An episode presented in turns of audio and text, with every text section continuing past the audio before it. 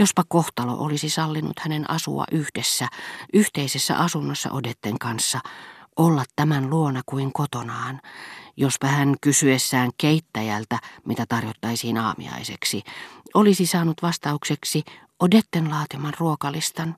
Jospa Odetten lähtiessä aamukävelylle Bois de Boulognen puistokäytävälle hän kelpo aviomiehenä olisi tuntenut velvollisuudekseen, vaikka olisikin mieluummin pysytellyt kotosalla, saattaa vaimoaan, kantaa tämän takkia, jos tulisi liian kuuma, ja jos myöhemmin, aterian jälkeen hänen vaimonsa haluaisikin viettää iltaa perhepiirissä, kotiasussa, jos hänen olisi silloin pidettävä tälle seuraa ja oltava kaikin tavoin mieliksi miten kaikki Swannin elämään liittyvät pikkuseikat, hänestä harmaat ja ikävät, olisivat silloin kaikkein tutuimmatkin, mikäli ne kuuluisivat myös Odetten elämään, kuten tämä lamppu, tämä appelsiinimehu, tämä nojatuoli, joihin sisältyi niin paljon unelmia, niin paljon käsin kosketeltavaa halua, verhoutuneet jonkinlaiseen makeaan yltäkylläisyyteen ja käyneet oudon painaviksi.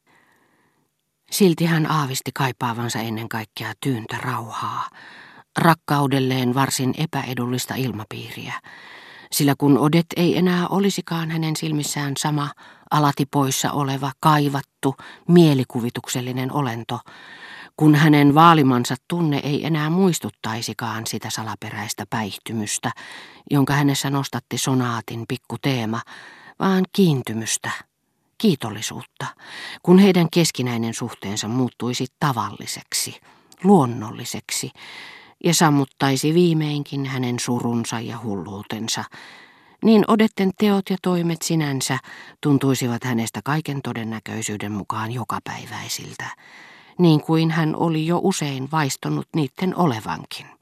Esimerkiksi silloin, kun hän oli lukenut kirjekuoren lävitse Forsvillille osoitetun viestin. Tarkasteltuaan tautiaan yhtä valppaasti kuin jos olisi ehdoin tahdoin tartuttanut sen itseensä, voidakseen tutkia sitä, hän tuli siihen tulokseen, ettei enää parannuttuaan välittäisi vähääkään siitä, mitä Odet mahdollisesti tekisi. Mutta sairaaloisen tilansa syvyyksissä hän samalla pelkäsi kuin kuolemaa sen tapaista tervehtymistä, sillä se olisi itse asiassa merkinnytkin koko hänen nykyisen minänsä kuolemaa. Nämä rauhalliset illat sammuttivat Swannin epäluulot. Hän siunasi Odettea, osti ja lähetti tälle heti seuraavana aamuna mitä ihastuttavimpia koruja, sillä edellisen illan huomaavaisuuden osoitukset olivat joko kiihottaneet hänen kiitollisuuttaan tai halua saada ne uusiutumaan, tai kiihdyttivät huippuunsa rakkauden, jonka oli pakko purkautua. Mutta sitten tuska sai taas ylivallan. Hän kuvitteli, että Odet oli Fosviin rakastajatar ja että kun nuo kaksi Verderäänien vaunuissa istuessaan buassa juuri ennen Chatuun retkeä, minne häntä ei oltu kutsuttu, olivat nähneet hänen turhaan rukoilevan Odettea palaamaan kanssaan niin epätoivoisen näköisenä, että hänen ajurinsakin oli kiinnittänyt siihen huomiota ja lähtevän sitten omille teilleen yksin ja lannistettuna, niin Odet kiinnittäessään hänen hänen Fosviin huomioon sanomalla, kyllä häntä nyt harmittaa, oli katsonut tätä silmissään sama pahanilkinen, välttelevä ja viekas kiilto kuin sinä päivänä, jolloin Forsvi oli karkoittanut Sanietten Verderäänien luota. Silloin Swan vihasi rakastajatartaan. Minä olen tyhmä, kun maksan omilla rahoillani toisten huvitukset, hän ajatteli. Olisi jo aika odettenkin hiukan varoa, eikä panna kärsivällisyyttäni liian kovalle koetukselle. Muuten voi käydä niinkin, ettei minulta heru enää mitään. Joka tapauksessa on paras toistaiseksi luopua kaikesta ylenpalttisesta hemmottelusta.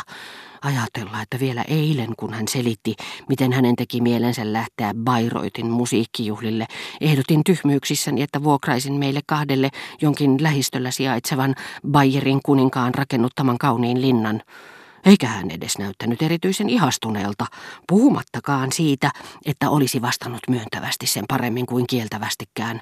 Taivas varjelkoon häntä suostumasta. Kuunnella nyt kahden viikon ajan Wagneria naisen kanssa, joka välittää siitä suunnilleen yhtä paljon kuin kala omenasta. Ja koska hänen vihallaan niin kuin hänen rakkaudellaankin oli tarve toimia ja etsiä ilmaisumuotoja, Hän heittäytyi liioittelemaan epämiellyttäviä kuvitelmiaan, sillä näitten tekaistujen, muka odetten harrastamien petosten ansiosta hän vihasi tätä yhä enemmän ja, niin kuin hän itselleen uskotteli, mikäli ne osoittautuisivat tosiksi, voisi käyttää tilaisuutta hyväkseen rangaistakseen rakastajatartaan ja kostaakseen tälle kasvavan raivonsa. Hän onnistui jopa olettamaan, että saisi lähiaikoina Odettelta kirjeen, missä häneltä pyydettäisiin rahaa kyseisen Bayroitin lähellä olevan linnan vuokraamiseen, ja varoitettaisiin häntä itseään tulemasta paikan päälle, koska Forsvi ja Verderäänit oli jo kutsuttu. Hän toivoi sydämensä pohjasta, että Odettella olisi otsaa tehdä se. Millä riemulla hän voisikaan kieltäytyä? Kirjoittaa kostoa tihkuvan vastauksen, jonka lauseet hän nautinnollisesti muotoili ja lausui ääneen, ikään kuin olisi tuon kuvitellun viestin jo saanutkin. Mutta se tapahtuikin jo seuraavana päivänä.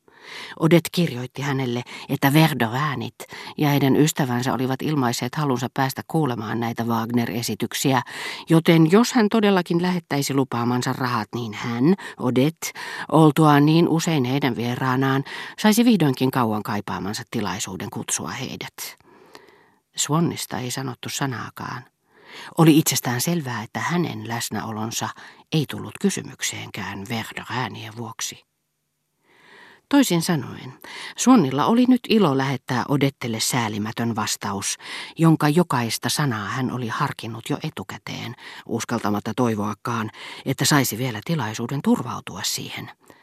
Valitettavasti hän oli täysin tietoinen siitä, että käytettävissä tai helposti saatavissa olevilla rahoillaan Odet voisi halutessaan muutenkin vuokrata Bayroitista asunnon, vaikkei kyennytkään erottamaan Bachia Klapissuunista mutta hänen olisi pakko elää säästeliämmin. Ei tulisi kysymykseenkään, mikäli Suon ei tällä kertaa lähettäisikään hänelle muutamaa tuhannen frangin seteliä, järjestää jossakin linnassa joka iltaisia kutsuja, intiimejä illallisia, joiden jälkeen hän olisi ehkä suonut itselleen ilon, mitä hän ei ehkä vielä koskaan ollut tehnyt, heittäytyä Fosviin syliin. Oli miten oli, hän, Suon, ei ainakaan kustantaisi tätä kuohuttavaa matkaa. Kumpa hän olisikin voinut estää sen. Kumpa Odet nyrjäyttäisi nilkkansa juuri ennen lähtöä, kumpa häntä asemalle kuljettava vuokraajuri olisi suostunut mihin hintaan tahansa viemään hänet jonnekin syrjäseudulle, mihin hänet kätkettäisiin joksikin aikaa, tämä katalanainen, silmissään Fosviin tähdätty, yhteisymmärrystä kimalteleva katse, petturi, joksi Odet oli Suonnin silmissä muuttunut noin pari vuorokautta sitten.